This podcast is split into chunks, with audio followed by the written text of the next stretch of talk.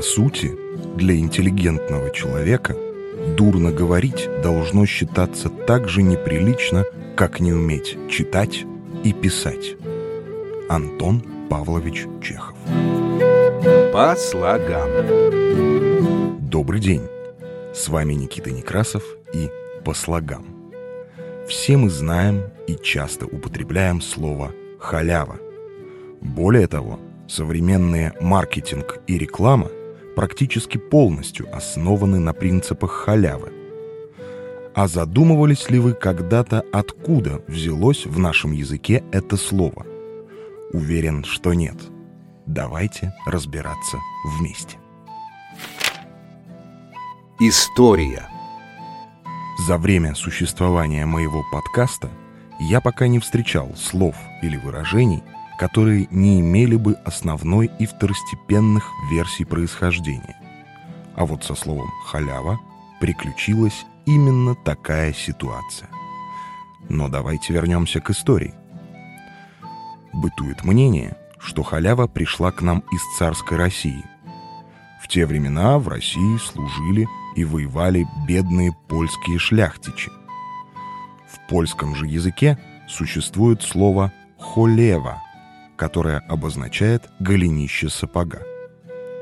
А у наших шляхтичей существовала привычка брать на голенища, то есть прятать различные мелкие предметы в сапог. Это могли быть какие-то подарки, еда, все, что можно получить бесплатно. Отсюда выражение «взять на халяву». Кстати, в польском языке и сейчас есть выражение «гость слышко за холево» гость с ложкой за халявой, за голенищем, то есть гость, пришедший поесть бесплатно. За версию с сапогами выступает и другая история, с ними связанная. В ней тоже фигурирует халява как название голенища сапога. Дело в том, что нижняя часть сапога по понятным причинам изнашивалась быстрее верхней. Поэтому зачастую сапожник брал халяву, отрезал изношенный низ и делал новый сапог со старым верхом. Такие сапоги называли сделанными на халяву, и стоили они дешевле новых. Но давайте рассмотрим и другие версии. Это интересно Существует мнение, что слово «халява» пришло из иврита, звучит как «халяв» и обозначает «молоко». Как утверждают некоторые источники, в царской России, а именно в Одессе, существовал обычай, согласно которому в пятницу вечером детям в ешивах, учебных заведениях, выдавалось бесплатное молоко, которое они, естественно, называли на иврите «халяв». То есть молоко было халявным, переводя на современный язык. Но историки и филологи опровергают эту версию. Дело в том, что прежде чем перескочить от еврейских детей в русское «арго», слову «халяв» надлежало войти в еврейский разговорный язык. Однако слова такого в выдише зафиксировано не было.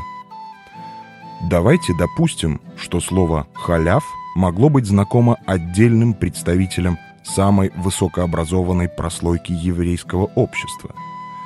Тогда оно озвучивалось бы как «хулев» с ударением на первом слоге. Но даже гипотетическая трансформация слова «хулев» в слово «халява» противоречит самым базовым принципам диалектологии. Сейчас Есть версия, в которой слово «халява» является ругательством и употребляется в значении «раззява бестолочь». Подтверждение этой версии мы можем найти у Шолохова в «Тихом доне». Ложка у него без черенка. Сломал, небось? Халява! Мало тебя, сукиного сына, но не пароли. А вот строчка из романа Георгия Владимова «Большая руда», написанного в 1961 году. И какой можно быть необразованной халявой? чтобы торговать теплым шампанским? По слогам. В любом случае, друзья, помните, бесплатный сыр только в мышеловке. По слогам с вами разговаривал Никита Некрасов. Всего вам доброго. По